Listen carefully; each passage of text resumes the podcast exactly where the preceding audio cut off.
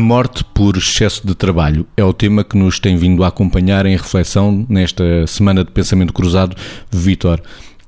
é uma responsabilidade que importa a todos, não só a quem trabalha, mas ao empregador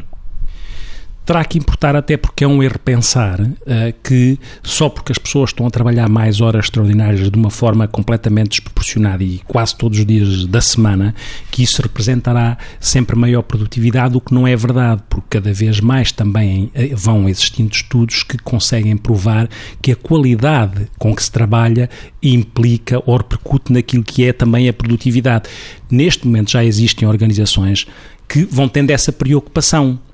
porque nós estamos a falar deste tema e para o ouvinte isto pode ser uma coisa dramática. Algum, alguns ouvintes podem nunca ter ouvido. Morte por excesso de trabalho pode ser uma coisa dramática. E por isso também convém dizer que já existem organizações com, com este tipo de preocupação tentando criar condições para que estes riscos diminuam. Porque não é só a morte por excesso de trabalho no sentido físico, na nossa área também as consequências emocionais e mentais que este processo tem, inclusivamente com outro acontecimento que é aquilo que os japoneses também chamam o karojizatsu, que é o suicídio ou o suicida que comete uh, uh, uh, o suicídio passa a redundância à custa de não conseguir tolerar mais esta dinâmica de excesso de trabalho e depois não conseguir cumprir com os requisitos que lhe exigem e ao mesmo tempo sentir-se culpado ou observado pelos outros porque não conseguia cumprir aquelas metas, aqueles objetivos e entrar numa dinâmica e numa escalada completamente nefasta para aquilo que é a sua saúde física e psíquica. Karoshi, a morte por excesso de trabalho pode ser um problema individual, mas também das organizações. Margarida.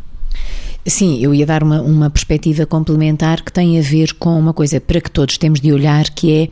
é preciso haver uma relação responsável com o esforço. Ou seja, o esforço e o empenhamento é o desafio que nos é colocado na nossa vida profissional. Aliás, na nossa vida de todos os dias, em todas as vertentes.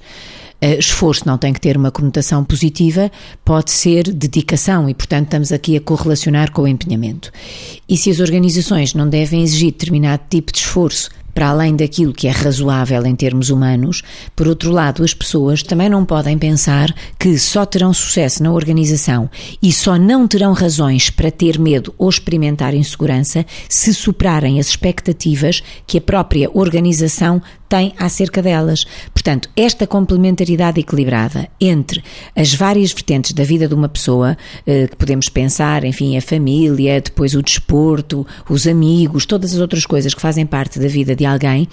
e que promovem ou facilitam uma relação equilibrada com o esforço, se a empresa que eh, integra as pessoas tiver a noção que cada um é um ser vivente e não faz parte de uma peça de uma engrenagem, que a única coisa que tem que ser ou que tem que cumprir é competência, eficácia e eficiência, portanto, se as empresas não ignorarem a vertente humana de cada elemento que as constitui, então com certeza estaremos a fazer um bom caminho para nos libertarmos destes processos que o Vitor referia, que pode ser a morte uh, involuntária ou pode ser a morte deliberada por saturação e incapacidade de tolerar a vida.